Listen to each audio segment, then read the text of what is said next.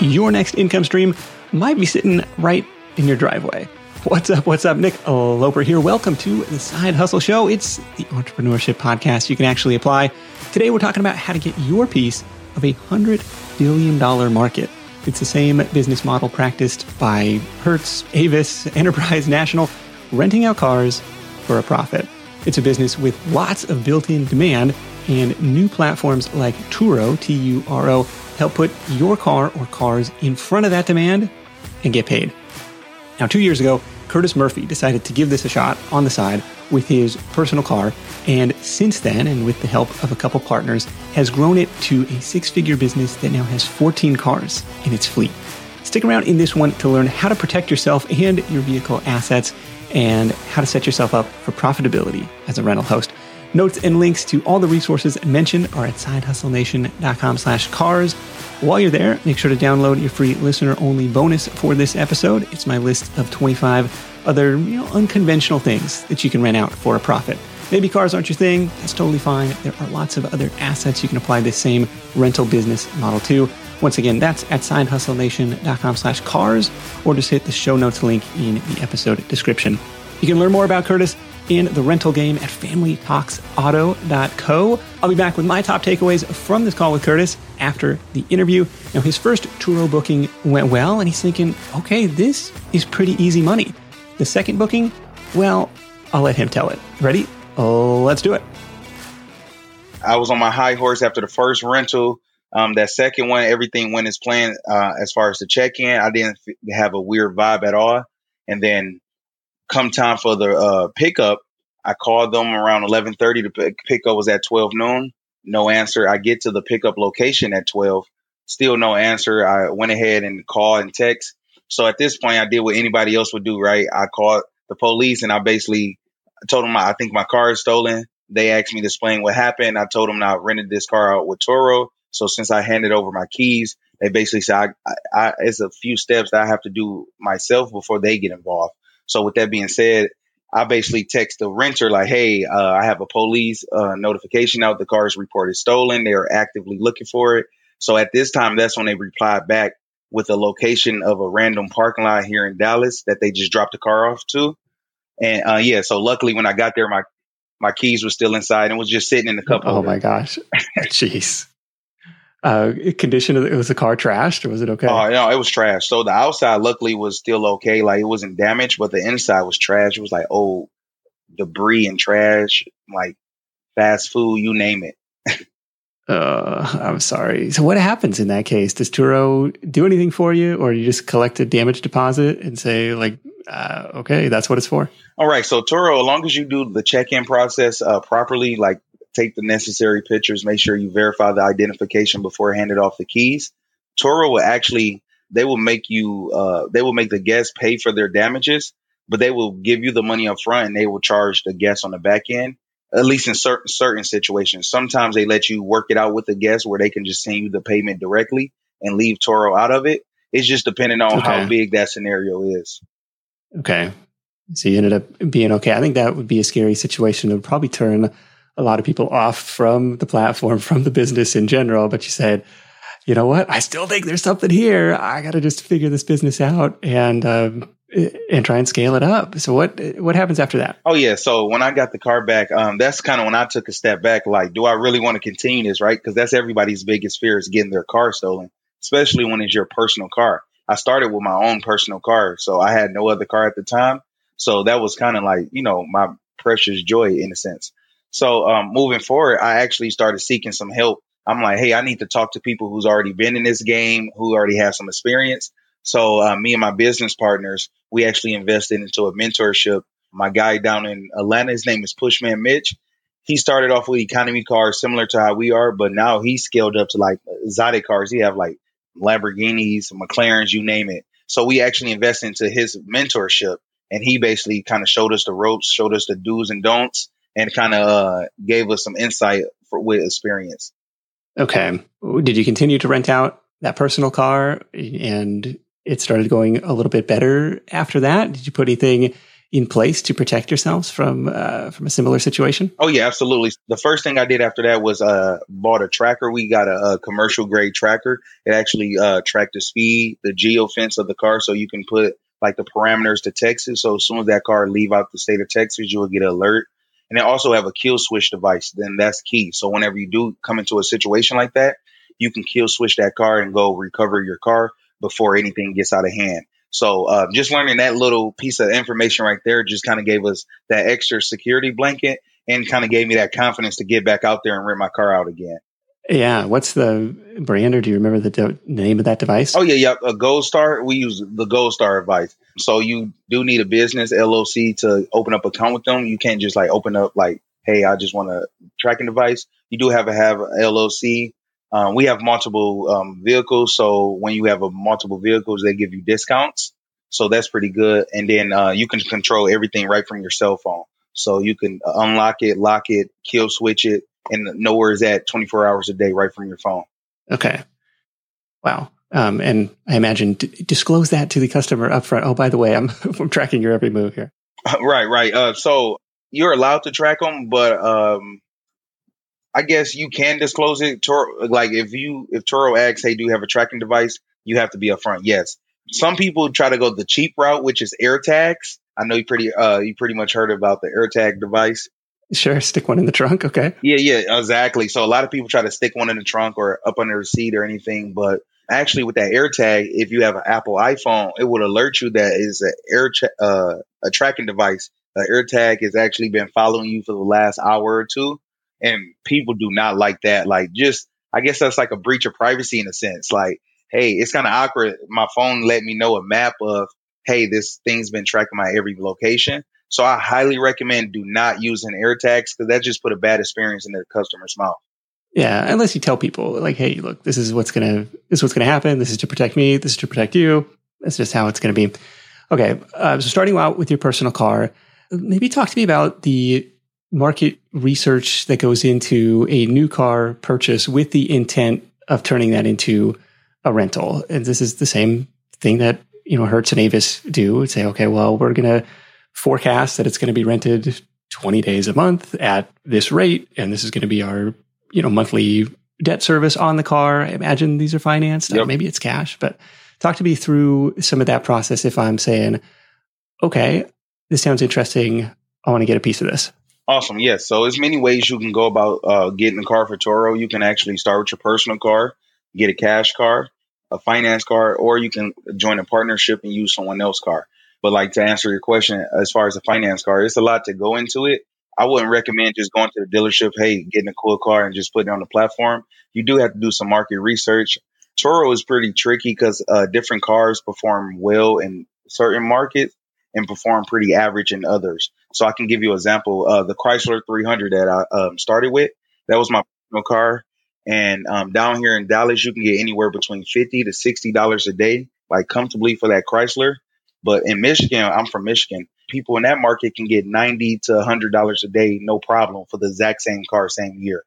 So just knowing your market is key. So, for example, if you live in a smaller market or not really a tourist state, you won't want to go out and buy a Maserati or a super exotic car with a high payment because that car wouldn't be rented out as much. The, depending on the travel, what season it is, time of month type of deal. So all that does play a factor when it comes to buying a car. So I would highly recommend doing some research, see what that same car is renting out for. That way you can see, okay, like you were saying, if this car rent out average 20 days a month, can I cover the car payment and still profit off this car? So those are like things you got to ask yourself before, getting a new car. Does Turo give you that data as an outsider looking in? I mean, you can, I guess, try and ballpark it based on, what is the future availability of this thing for the next 30 days? How many reviews do they have on the site to get a sense of how often it's being rented in addition to, well, what's the advertised daily rate of this Tesla Model 3 or something? Turo do have some back-end stats to kind of let you know what cars perform the best in your market. Like, for example, I know that Tesla and that Prius was one of the two top performing cars here in Dallas, but may not be the same in like Miami, right? just kind of knowing your market and knowing what cars perform well will kind of suit you best. Is it all airport pickups for you, or, you know, are people doing in-town rentals? Hey, my car's in the shop. I just need something to get around for the week, something like that.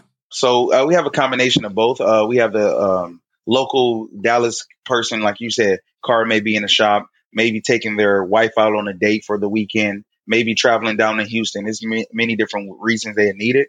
And we also have that weekly guest that's coming in the airport, maybe for a vacation, business meeting, or so forth. So we honestly like to cater to both sides.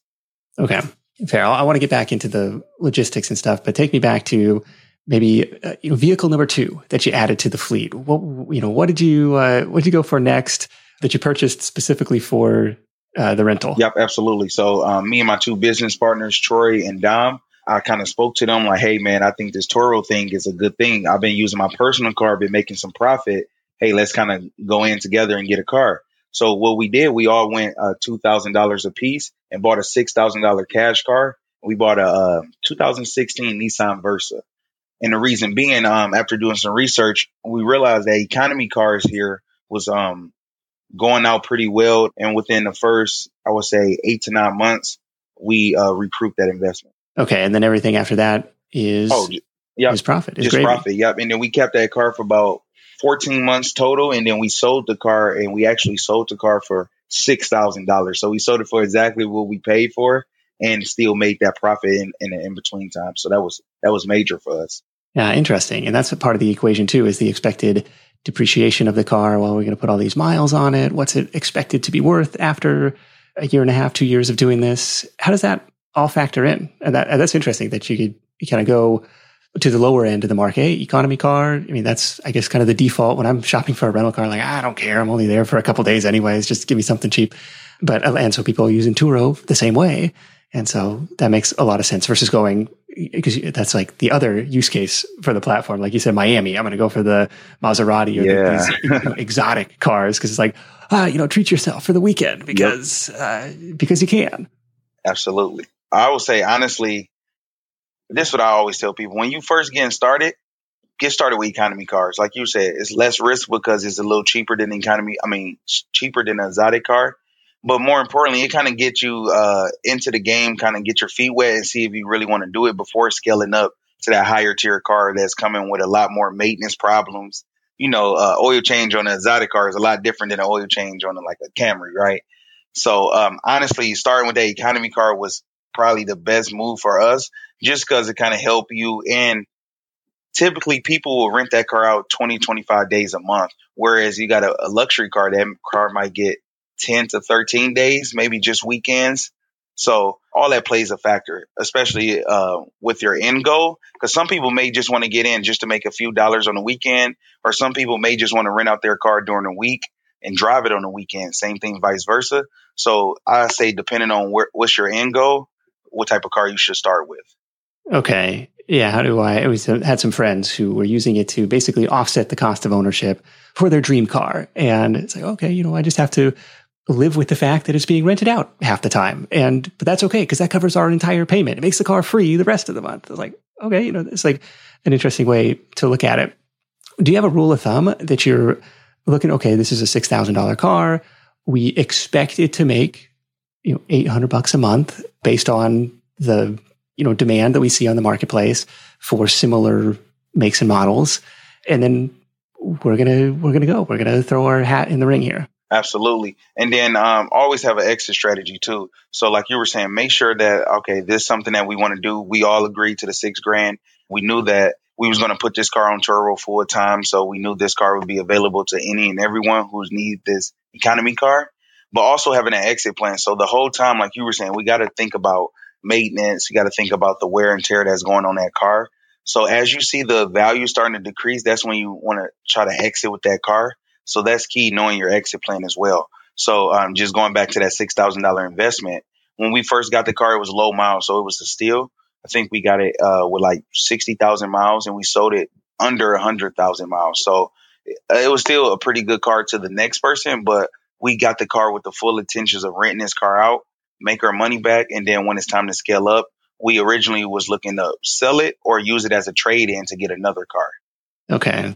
Is there a tool that you like to kind of visualize that depreciation curve of like, oh, if we let this go for another 6 months, it starts to get pretty steep here. So we ought to get out of it now. Before the market got crazy, we used to just watch the market. So we use different sites like CarGurus and things like that, CarMax. Only reason being, we always try to check that car, what that year, make, and model is going out for at that certain time. Because especially if these cars are financed, right? You don't want to get too underwater and not be able to sell that car. So if you know that car is financed and you got a good deal on it, you want to make sure that you continue to watch the market as far as what those same year, make, and models are selling for. Because once you see that the market is going down or going up, you want to get out. For example, one of our cars, we sold it and made profit off of. And one of our cars, we sold it, the 2022 Durango I recently just sold because the market was going down and the car wasn't renting well. And I had to eat like $4,000 worth of negative equity. Okay. So it can cut both ways. And it's been a weird couple of years in the used car market. Yeah, so I wish I can give you a exact blueprint, but this year, the car market has been up and down these last couple of years. Now, we're talking about the dollars and cents and cash versus financing. And if there's one thing you're going to want to do in this business or any other, it's getting your financial house in order. With our sponsor, FreshBooks, you'll always have an up-to-the-minute picture of your business finances so you can get a real sense of your profitability. This is especially pertinent if your bookkeeping system is still that shoebox full of receipts or that hard to decipher Excel sheet like it was for me for a lot of years. It's time to get organized and get in the cloud. FreshBooks is the all-in-one invoicing and accounting software that saves entrepreneurs and freelancers up to 11 hours a week. Well, how does that work? Well, FreshBooks takes all of the tough and annoying parts of running your business, like building, sending, and following up on invoices, processing online payments, expense tracking, and it automates and simplifies them with an intuitive online dashboard. The end result is you spend less time on that administrative work and more time growing your business. It's also super easy to get up and running. And perhaps the best part is that every customer has access to FreshBooks' award-winning rockstar support team if you ever need any help. Go ahead, give FreshBooks a try free for 30 days. There's no credit card required. Head on over to freshbooks.com/sidehustle to get started today. That's freshbooks.com/sidehustle. Hey, entrepreneurs, we know that anyone with a side hustle loves finding new ways to save. So if your business takes you on the road, sign up for a free membership with Hertz Business Rewards. Work trips, client meetings, industry conferences. With Hertz Business Rewards, you'll save at least 20% every time you rent a car. And you'll save on more than just the daily rate. Members earn credits redeemable towards free rental days. It's also free to add an additional driver if any additional coworkers come along. And for those Gen Z entrepreneurs out there, no young renter fees. Plus, sign up for Hertz Business Rewards today and earn 3 times credits during your first 90 days. So whether you're traveling for a side hustle or a main hustle, join for free at hertz.com/business rewards. Applies to base rate, taxes, fees, and options excluded. Additional terms and exclusions apply. Visit hertz.com/business rewards to learn more. Yeah. Well, it's a good example of a cash car, economy car acquisition. And maybe that's the way to test the water. Like, look, low risk, worst case, you sell it for close to what you paid for it. It's already, the steepest part of the depreciation curve has already happened. So that makes a lot of sense. Talk to me about the finance side. So if I want to go something upscale, like maybe it is that Tesla Model Y, just ignoring the fact that you can't get them for 4 months or 5 months, but maybe something a little bit nicer. Maybe it's that new Prius. Maybe it's something that the data has pointed you to. Hey, this is a hot car. There's lots of demand for this, but I don't want to tie up all that cash, or I don't have all that cash to put into it. Talk to me about like the financing math and like my carrying costs, anything specific that has to do with the lender, like knowing that you're going to go turn around and rent it out. Anything you have to do up front there? That's key. When financing cars, you definitely got to make sure you work with certain lenders, because like you hit it on the nose, Nick. So certain lenders, I'll give you an example. Ally Financial, Ally Bank, they do not allow you to rent their cars out. So if you are financing a car with them and trying to rent it on Turo, they will send you a letter basically saying, hey, you must stop renting this car out.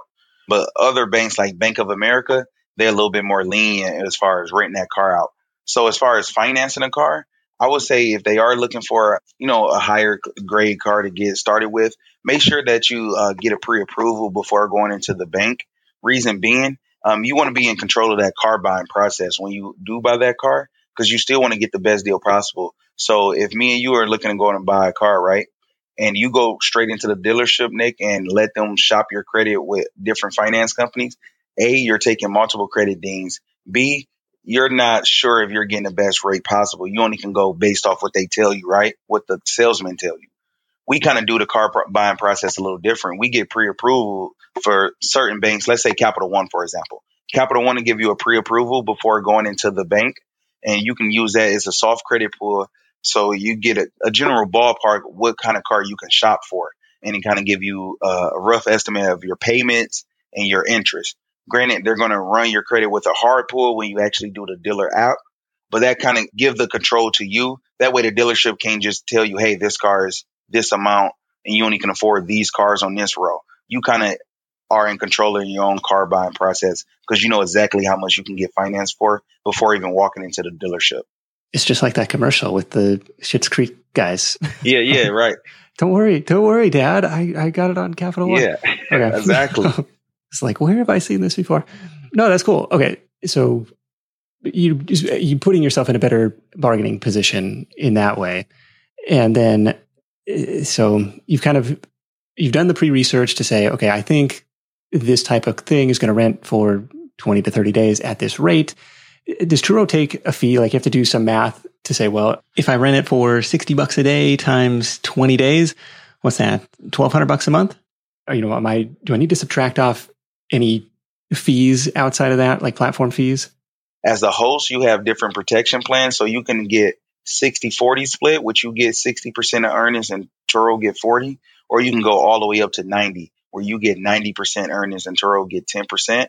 It's just that it plays with your deductible, what Turo is willing to pay out for accident or damage.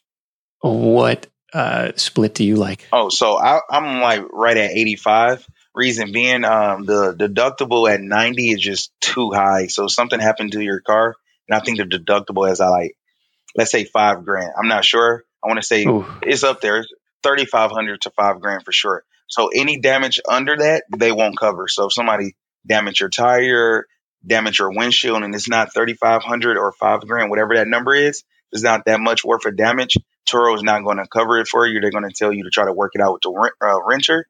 If the renter decide not to pay, you're coming out of pocket for that. So that's the reason why I like to stay at the 85 mark. The deductible is a little bit more reasonable for me.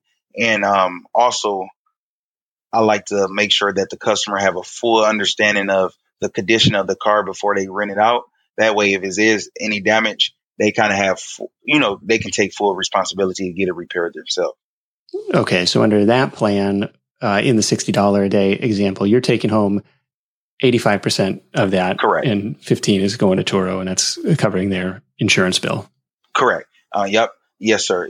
That's the Turo fee on the host side. So whatever you put your daily rate at, you just got to factor in, okay, I'm only getting 85% of that earnings. Okay. And then other expenses, we have the loan payment on the car. What's typical? $30,000 car, $35,000 car? What are you seeing as far as typical monthly carrying cost? $30,000 car, you should be around maybe $500-$600 at the most. Anything over that, you pretty much you eat into your profit. But as far as the expenses of the car, I would say it would be that monthly payment and the insurance, because you must keep your own insurance policy on these cars as well. The car is covered while on Turo, but when it's not on Turo, you must keep a policy active on there. So you got to make sure you factor that in as well. Does it need to be a commercial policy? They say you can use your personal. I would not recommend using your personal. We have commercial. Reason being, because right now, if you call your personal policy, Nick, and let them know you rent out your car, they won't be too happy with you, No, I don't imagine. Right. They're on there to cover you, not your renter. So they say use your personal, but that should be like last resort. Honestly, I say if you're going to get in this rental car game, get commercial insurance. It is a little bit more, but at least you're protected. And like my policy, they know exactly what we're doing with these cars. There's no gray area. They know that we're actively renting these cars out to other people. Okay. What is a typical monthly cost for that? So we use a company called Lula. You must have 6 cars to start. I just want to make sure I remember it. 6 cars start. So you can't do it with like 1 or 2 cars. But when you have like a fleet of cars, they actually make a custom policy tailored to your car fleet. That's what they did for us. Took about 30 days to get our policy started. But once we got started, we started off paying about $150 a car.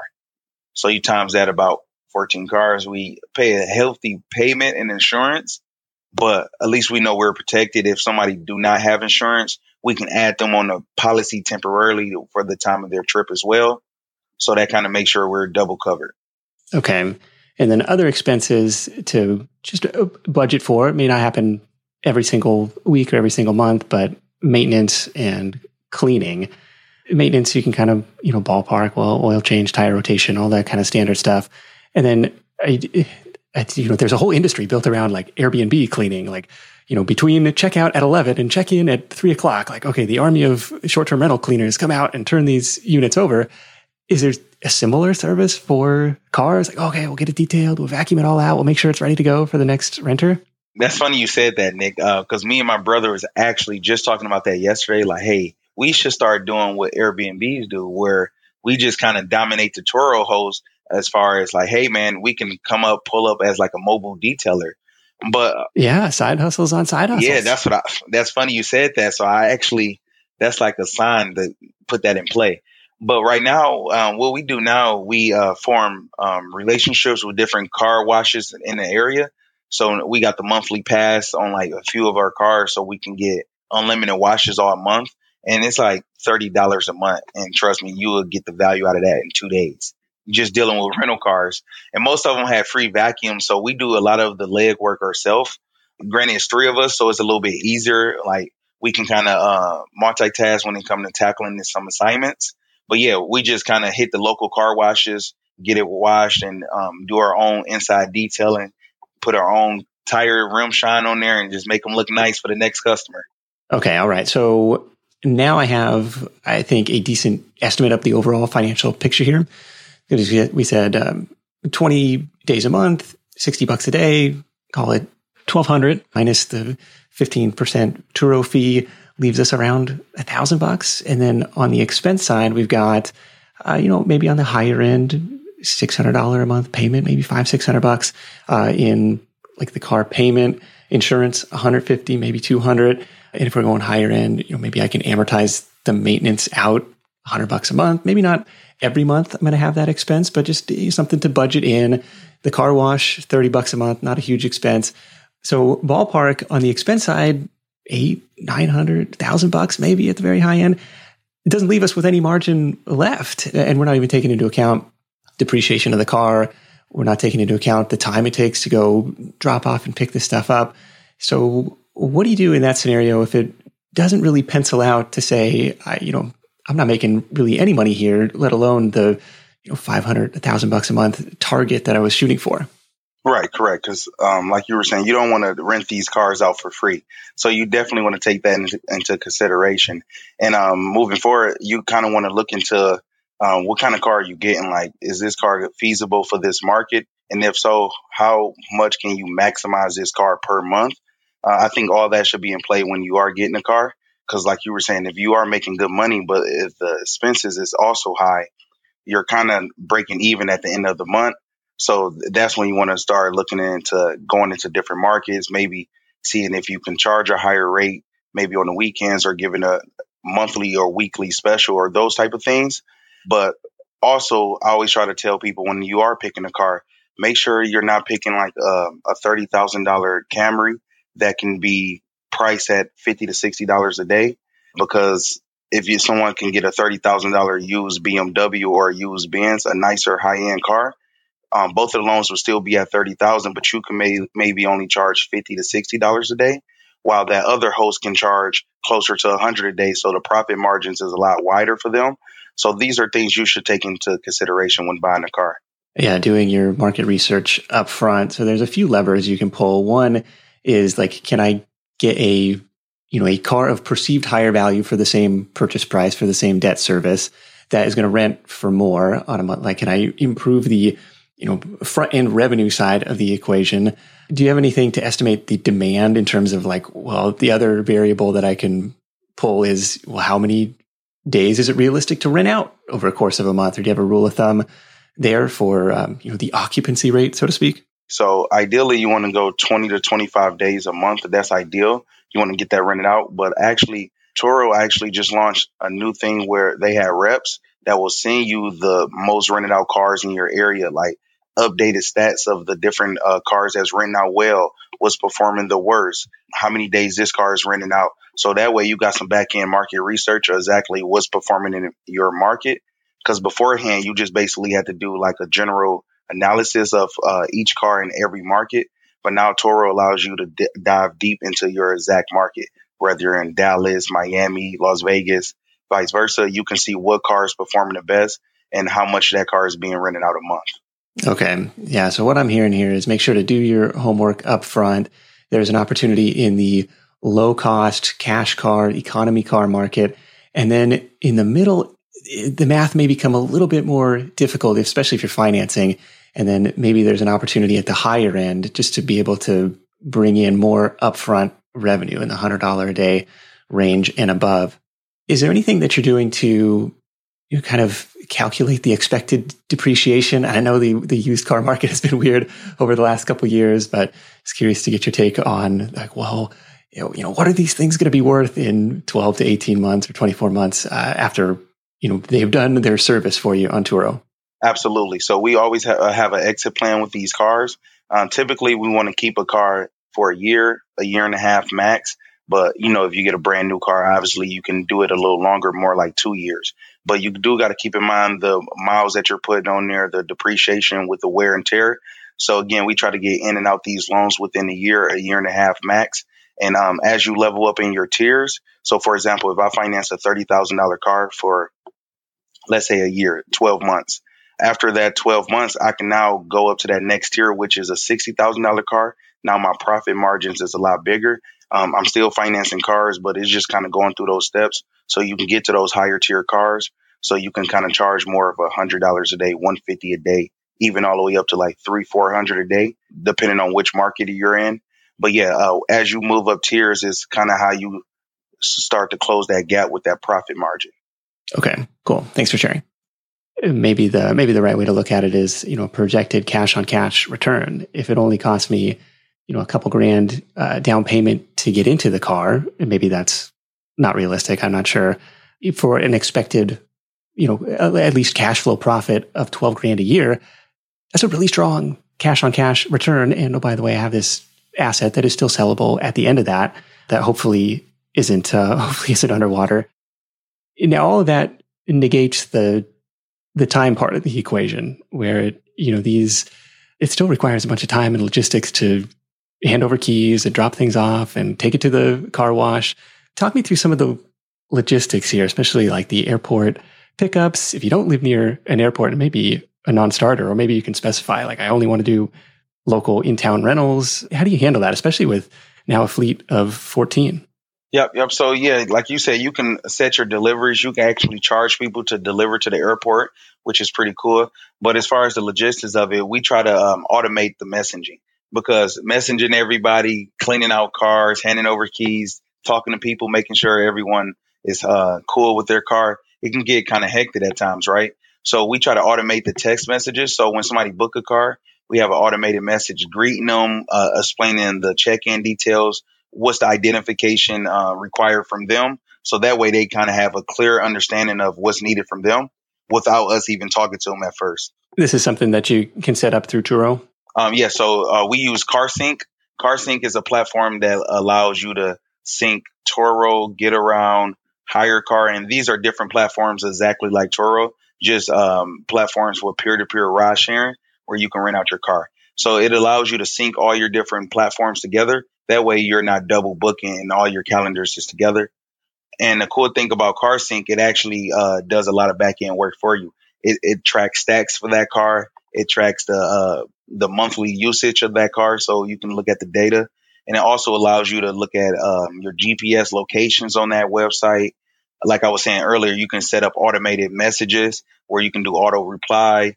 It's very user-friendly when it comes to CarSync, but that kind of help people, especially if you're going to have a higher level of fleet, 10, 15 cars, you might want to start automating some systems. So that way you're able to be effective on a daily. Okay. When you're hiring, it feels amazing to finally close out a job search and hit the ground running with your new hire. But what if you could get rid of the search part and just get matched with qualified candidates? Well, now you can with our sponsor, Indeed. It's simple. If you need to hire, you need Indeed. The matching and hiring platform is trusted by over 3.5 million businesses worldwide to connect with great talent faster. And 93% of employers agree that Indeed delivers the highest quality matches compared to other job sites. For my next hire, I'm using Indeed to tap into a talent pool of 350 million unique monthly visitors. And what else is cool is Indeed's matching engine is constantly learning from your preferences. So the more you use it, the better it gets. And how about this? Side Hustle Show listeners get a $75 sponsored job credit to get your jobs more visibility at Indeed.com/Side Hustle Show. Just go to Indeed.com/Side Hustle Show right now and support our show by saying you heard about Indeed on this podcast. Indeed.com/Side Hustle Show. Terms and conditions apply. Need to hire? You need Indeed. Did you know that roughly half of Side Hustle Nation hasn't started their side hustle yet? If that's you, I get it. Starting and building a business is tough. It takes more than just an idea. There are tons of moving parts, and it's a bit like trying to assemble your airplane in the middle of takeoff. Thankfully, our sponsor, Tailor Brands, is helping Side Hustle Show listeners make that leap and make it all a lot easier. Their comprehensive platform guides you through every step, making sure you have everything you need all in one place. Think of it like your behind-the-scenes partner for things like LLC formation, licenses and permits, getting an EIN, setting up your business bank account, bookkeeping and invoicing, insurance, logos, trademark protection, and a lot more. Tailor Brands helps you handle it all seamlessly. And to get you started, Side Hustle Show listeners get 35% off Tailor Brands LLC formation plans when you use our link. That's tailorbrands.com/side hustle. Tailor Brands, like a tailor for your clothes, TAILORBRANDS.com/side hustle. Start your business journey today with the help of Tailor Brands. So here's how I'm imagining this goes down. I put the car up for rent. Somebody says, yes, I'm flying into SeaTac on Thursday. I'll come and meet you at arrivals. And we'll do our little, video walkthrough inspection, make sure everything looks okay. They sign off. But now I'm stuck at the airport and I got to get an Uber home. Like what happens next? Yep. So yeah, that's the tricky part. I always say, make sure you have a ghostwriter with you, somebody who's can follow you in another car, or at least do it with a partner. Partnership is key when it comes to this. Cause like you were saying, if you got to catch an Uber from the airport after every delivery, you're eventually going to start eating into that profit where you're going to start breaking even, especially when you start looking at your Uber bill at the end of the month versus what you made. It's like, kind of canceling each other out, especially if a trip is like $150 and it's a $60 Uber to get home. Now that trip is only $90. Yeah, then you got to do it again on the return side. Exactly. So yeah, having a partner or having somebody with you is key. Luckily, I have my wife, two business partners, and my brother, so I always have an available hand with me. But I can give you another play right now, Nick. If you do have to use Ubers, if you just have nobody else who want to do it with you, or your friends are just tired of you calling them for rides, right? Yeah. If you do have to get in the Ubers, start building relationships with those Uber drivers, because some Uber drivers actually drive privately outside of Uber, and you can talk into a deal with them or you can get a flat rate. Like, for example, we had a guy who drives a Tesla Uber. We used him like once or twice, and I just kept getting in the back of his car. And I was explaining to him what I was doing. He explained to me what he do on the side. And we formed an agreement to a $20 flat rate whenever I need a ride to the airport or from my house or from the airport to my house, $20 flat rate. And that kind of helped me save some money and still have that secondary option. Yeah. Okay. So that's another expense that we didn't really itemize for, but it definitely adds up if that's something that you're going to have to be doing on both ends of the trip. So it makes sense to have multiple people, follow cars. Other ways around that, I guess, public transportation on the way back home. Is there an option to say, I'm sorry, I don't do the airport. Like, that's just too far for me, but this is still an interesting model. Oh, absolutely. We have a friend down here. He have a lot of Teslas, Model 3, Model Y. And this dude refused to go to the airport. He just hates the traffic. He hates the commotion. So he just do not have airport deliveries on this platform. He still does well. You have a home local location where he can meet the guests in a public location and still get the job done. But in that case, I can only imagine his renters, they Uber from the airport to the place. I know we have a few people like that, like, hey, I don't want to pay the delivery fee. I'll just Uber to you. It's only $15 from the airport to you. I'll just catch an Uber. I have seen that in the past. But yeah, to answer your question, some people just do not deal with the airports. Okay. And you just said you can tack on a delivery fee. Like it's going to at least offset the cost of your ride to get back home or something. Absolutely. Yes. Yes, sir. I have seen crazy delivery fees at like $100 delivery fee, $150 just to deliver it to the airport. And people pay it. People pay for convenience, I guess. But like you were saying, that'll cover your Uber costs right there. Yeah. I mean, the big pitch for Turo in a lot of cases was where you can get a car that you want, the specific one that you want. You can get something that's unique, or you can save some money over the traditional car rental agencies. But once you start tacking on these fees, like, it may not be as much of a cost savings. Exactly. Yep. You mentioned a second ago, GetAround and HyreCar as alternative platforms. This would be like Lyft to Uber. You know, it's just similar platforms doing the same thing. Are you able to syndicate your listings to these other sites too? Yes, sir. Yep. So honestly, it's two parts to that. So on the CarSync app that I was telling you about, it'll let you integrate all those sites on there together. But Turo, honestly, if you read it to the terms of service, they don't want you to list this car on multiple platforms. That's what most people don't talk about. So Turo, honestly, if they say if you're renting this car out on Turo, that's fine. But they do not recommend you use other platforms like HyreCar or GetAround. Reason being, they probably want to avoid the risk of double booking, making sure that they insuring the car at the right time. Different things may go into that, but yeah. So a lot of people don't talk about that. You honestly don't supposed to. We don't use HyreCar and GetAround personally just because the clientele just not the type of market we're aiming for. We tried it and it just didn't work out. We would mainly like to stick with Turo, and we also have our own private booking platform where we also allow people to book, like I was saying earlier, through our commercial insurance policy.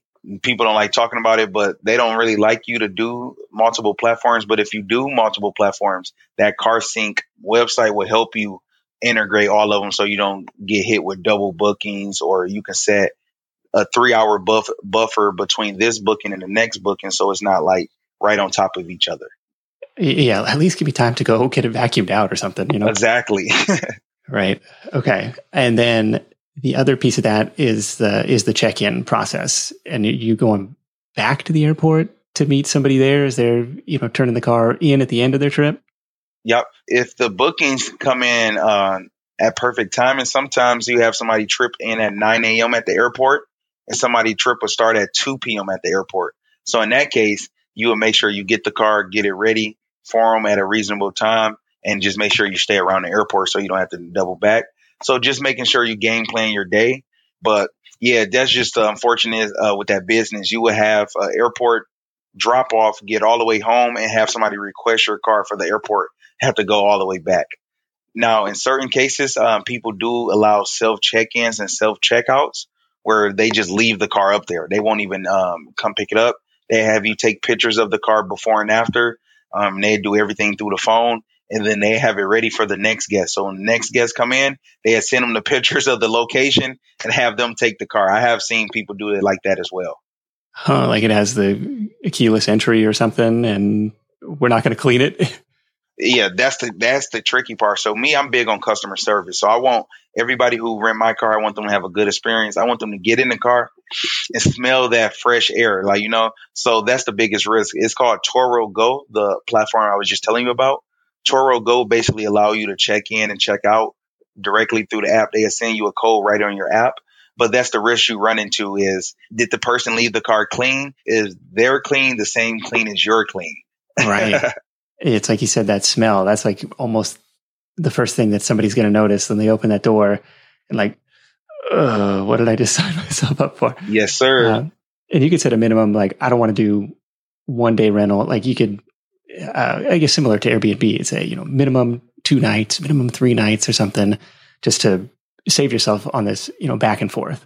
Yes, sir. Yep. You can do a 2-day minimum on Turo. I highly recommend doing so as well.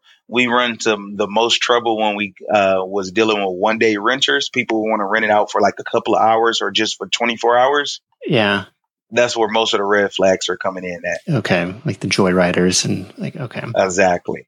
This won't be a problem for most people starting out, but do you ever run into the issue where I got to be in two places at once, you know, managing the fleet? Oh, yep. Yes, sir. Yes, sir. So, man, let's say some of your partners are not available or, you know, most of the time people start this and they still have a job. When you got to be at two places in one time, honestly, being transparent, you may have to call a renter and ask, can one delay a trip or can one start a trip early? That way you can kind of adjust to both of them. But that's when that partnership or at least having a buddy come in hand, because you will, especially on the weekend, you'll wake up on Friday morning and have two bookings at 2 p.m. Both of them are landing from different airlines at the same airport, and they both want their car as soon as they arrive. So you got to be kind of creative as sometimes. Yeah, where somebody is landing at Love Field and somebody's landing at DFW, and you're like, oh, this is not really close together. Talk to me about the logistics around doing it around a day job, because you know, even if you are profiting $1,000 a month, probably not enough to live on just one vehicle. So yeah, trying to do this ramp up period of doing it on the side and trying to be, you know, hope your boss doesn't notice you walking out in the middle of the day to go drop off a car. Yeah, so exactly. So I started and I was still working at the bank. I was working at Ally Financial, honestly, when I started. And I highly recommend, make sure that you know you want to do this before quitting your day job, because you can get on the internet and all the gurus say, quit your job today, start renting out cars tomorrow. That's not really smart, especially like you were saying, if you only have one car, you might not be able to keep up with your daily expenses with that income. So I honestly started, and I still have my day job, but I started running into the problem. The more we scaled up with cars, like you were saying, I will leave for lunch and be gone for 2 hours because I'm doing airport pickups or drop-offs or clean-outs or whatever. So it became a conflict of interest with my work. So that's the reason I step away from my job, because it just came to a point I couldn't be at two places at one time. But starting off, I highly recommend keeping your job. That way you have that foundation, that guaranteed income. And that way you kind of get your feet wet in the Turo game and see if there's something you really want to dive into. Are you comfortable sharing where the business was revenue-wise or profit-wise when you took the leap? Yes. At that time, we had 6 cars. When I got my 2 weeks notice for my job, I had to put in my 2 week notice. We had 6 cars. And the reason I had to leave personally, because I was looking to, at the time I made the decision, I want to have a rental car agency. Because at first we were just doing it on the side just to make money. But I was in love with driving cars for free. That's kind of what drove me. I was driving these nice cars. We get nicer cars and I'm not making any payments. So that's kind of was my decision. And at the time, we had 6 cars, and profit-wise, we was making, just to be safe, let's say $5,000 to $6,000 a month off of the cars. But the money wasn't my main thing, because I actually took a loss in the income. I actually lost money when I stepped away from my job when I initially did it, but I bought my time back, and I was just driving these cars for free. So I'm like, hey, I don't have to, you know, wake up at 7 a.m. and go to the bank anymore. Yeah, that may be kind of like the gateway drug into it, is like, oh, I get to drive my dream car for free. And then like, well, what would happen if I scaled this thing up? I could see, you know, my gears are turning a little bit, even though we don't live super close to the airport. It's like, oh, okay, there might be something here, or at least, you know, cater to the in-town people or do a delivery fee that makes it worth your while. Definitely an interesting business. Aside from, you know, rental number 2, like the car getting stolen and dealing with unresponsive renters, I imagine at this point, over the last couple of years, you've seen everything. You know, what other worst case scenarios should people be on the lookout for? Oh, yeah. So this hasn't happened to me, but I have seen people will, especially locals. That's why it's key that you vet your customers out. You don't just say, hey, here go my car, have a good day. You kind of get a feel for them. You let them know the ins and outs of the car, so you kind of get their vibe. But I have seen where people will rent your car, and let's say they have that same car, they will swap your rims and tires with theirs and bring your car back with their old rims and tires and take your new ones. Oh, yeah. People do crazy things. I have seen where people, this I've seen on the internet, somebody had a Tesla, and the Tesla was like at one location for hours, and the person got weary. So they like looked up the location. It was actually at a body shop. So they did what anybody else would do. They pulled up to the body shop to see what's going on. And the person was actually, I'm not sure what they was doing. It's actually, it should be on YouTube. The person was like, had the Tesla up in the air, like trying to cut parts off of this person's car. What? They just had rented it out on Turo. Oh. So those are like some of the, like the real scary scenarios. As far as for ourselves, our main thing is people damaging the rims and tires and things like that. I know it seems small, but if you have a high-end exotic car and somebody bring it back with the rim scratch, your next renter is going to complain about those rims when he see it. So that's our biggest like expense. I would say it's not that expensive, but that happened more often than not. Yeah, and so just documenting everything up front and then doing that thorough check-in to say, well, that's not the same condition I gave it to you in. Yep, exactly. And then making sure you take pictures. Again, Turo recommend 15 to 20 pictures. We recommend 60 to 70 pictures, just so you have every single angle of that car covered. And then honestly, people only going to treat your car how you treat it. For example, if we pull up and you pull up fast in your car, music loud, and you just hand them the keys, that's most likely how they're going to drive your car. But if you pull up and you show that you have some care about your car, you walk them around the car, you show them some features, you show them any dents or any damages already to the car, you put it on their conscience like, hey, let me take care of this car, because when I met this guy, he was real thorough in his process. He's going to look at his car when he gets it back. So, making sure that you do that check-in process thoroughly is key. Okay. The other thing that you mentioned was building the business off of Turo, like having your own booking sites. I'm guessing this is for, your repeat customers, business travelers coming to Dallas and saying, hey, it's awesome doing business with you. I'm coming back next month, or I have a conference coming up or something.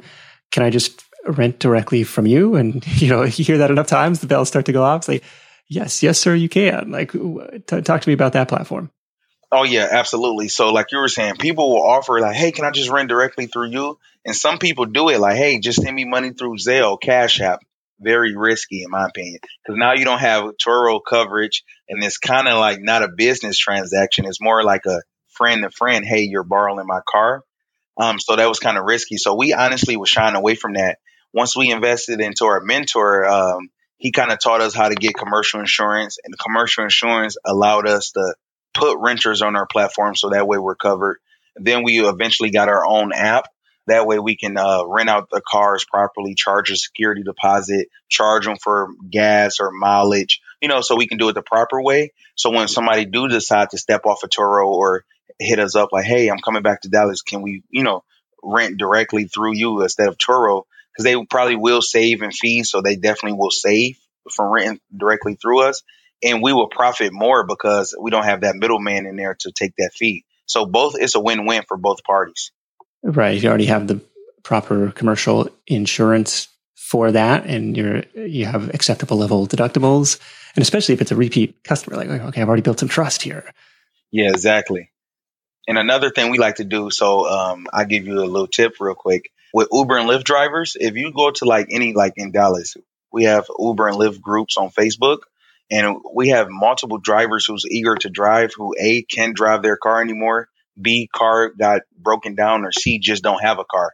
So we have different options where we allow those people to book our car at a weekly rate and drive Uber and Lyft to make their self money. So we call it the 30 for 30 play. Using that method, we kind of want to get these cars rented out all 30 days out of 30 for the month. Yeah, and you may accept a lower daily rate for that, but you don't have to deal with the check-in process for it. And that person is going to keep a car because he's making money off the car, so he's kind of incentivized to keep renting that car out for you every week. But yeah, they're putting some miles on it, though, which accelerates that depreciation. Yep. I say use that with economy cars. Highly recommend cash economy cars, because you don't want to do that with a finance car and just kill the depreciation. But yeah, if you got a cash economy car that's running good and is going slow on Turo, do that 30 for 30 play, and I guarantee you would make that money. Yeah, and that's what the HyreCar platform, HYRE car platform, was kind of known for. I don't know if they still are. Was like renting to rideshare drivers. Yes, sir. Yeah, exactly. And they still do that as well. We just had bad luck when dealing with HyreCar, so we just kind of deleted our profile with them. Okay. Well, very good. You've got the fleet going on. You've got you know, the direct booking business. You've got familytalksauto.co. What's going on over there? Oh, yeah. So that's key. We just honestly rolled out Family Talks Auto Academy, where we honestly teach people how to drive their car for free and teach anyone who's looking to get in the rental car game. So, again, we started kind of raw, not knowing the ins and outs. We invested into a mentor. We seen the benefits of having that mentor teaching us the back end stuff. So we just want to kind of deliver the same type of message to our people.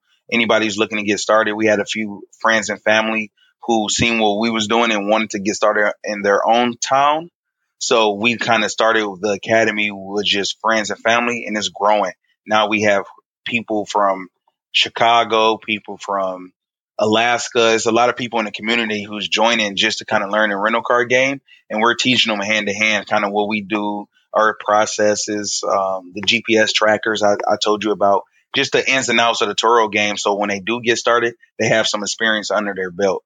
Yeah, you're painting the picture of both sides, like, which is good. The realistic side, like, look, you can make some money doing this, but there's a lot of bad things that can happen. And you got to make sure you got the trackers and the insurance and, you know, the logistics and all that.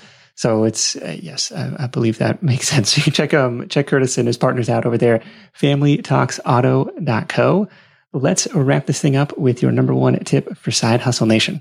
My number one tip will be make sure you get your credit right. Any and everybody, investing into your credit is investing into you, and that's key. A reason being is because you can do so many more plays. If you are looking to start a business, you don't necessarily need the capital up front if you have a strong credit profile, because you can actually start an LLC, personal guarantee that LLC, and start getting funded for that business. As long as you got a good credit and a good business plan, you can get started with your business, honestly, with no out-of-pocket money. So that's be my biggest tip, is make sure you're working on your personal credit so you always be in position to kind of move forward when opportunities do arise. That was the question I missed earlier when you're talking about financing. It was, oh, are you putting it under your own name, or are you putting it under the LLC name, right? You're setting up the entity to be like, okay, the car is at least to one level removed from me personally. Absolutely. So we do both. We started off with finance and cash cars, but now we do have cars in our business name. It's different plays. Different banks will give you a car with no personal guarantee. They will let you get that car in your business name solely. Other banks want you to personal guarantee. That way you have that safety net using your personal credit. But yeah, I would highly recommend try to get these cars in your business name. That way you're protected with that extra set of liability with the LLC. And when you do have them in your business name, that just frees up your personal credit again. That way you can leverage it to make more business moves or get more funding options. Yeah. Are you planning to continue to expand the fleet? What's going on there? We're looking to get to about 20 to 25 cars, and then eventually get a brick and mortar here in Dallas where we have a home office. Because right now the cars is renting out so much, it makes no sense for us to, you know, get a building location, just because the cars is always here for a day or two and right back on the road. But once we get up to 20, 25 cars, it makes sense for us to, you know, transition to a building. Yeah, have a dedicated place where you can park everything. Yeah, makes sense. Exactly. Yep. Okay. Well, cool. I'm excited to see where you take it. Definitely an interesting model. That is one we've kind of danced around a few different times on the show over the last 500 episodes, but have yet to do a dedicated conversation on it. So very much appreciate you taking the time, Curtis. And that is it for me. We will catch up with you soon. All right, my top takeaways from this call with Curtis. Now, anytime you're dealing with vehicles, it's a very personal thing. There's a lot of liability involved, and there can also be significant upfront investment involved. So this is one that you really need to do your homework for. If it's a model that appeals to you, I liked Curtis's call to start small, start low risk with an inexpensive economy car. That way you can learn the ropes. You can see how the business works. See if you like it, see if it's worthwhile, and then scale up from there. And that's similar to a lot of side hustles we cover, and really my own side hustle experiments over the year as well. Start with that toe dip, you know, see if the water's warm, see if there aren't too many piranhas lurking, and then jump in with both feet. Now, I like the rental business model in general as a way to generate cash flow, often at a much more exciting rate of return than traditional rental real estate. As one example, it's one of my 4 types of passive or time leveraged income.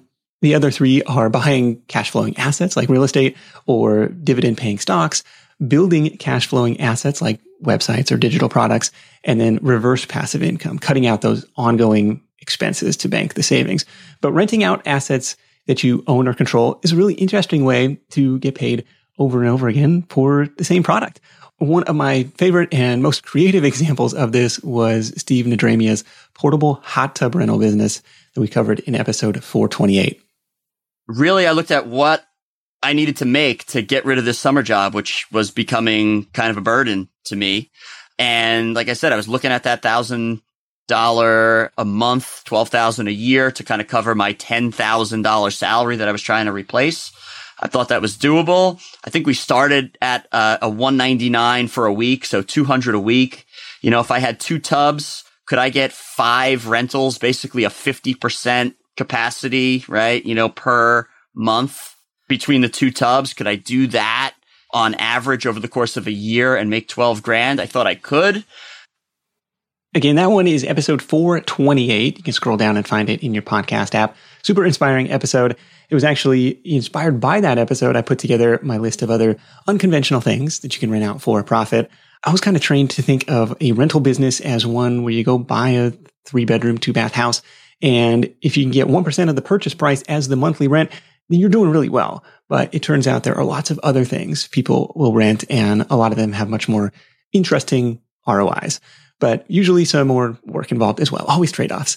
In any case, make sure to grab that list of unconventional rentals as your special listener-only bonus this week. It's at sidehustlenation.com/cars, or follow the show notes link in the episode description. Big thanks to Curtis for sharing his insight. Thanks to FreshBooks for sponsoring this week. Again, I want to invite you to get your business out of the proverbial shoebox full of receipts and into the cloud with the help of FreshBooks.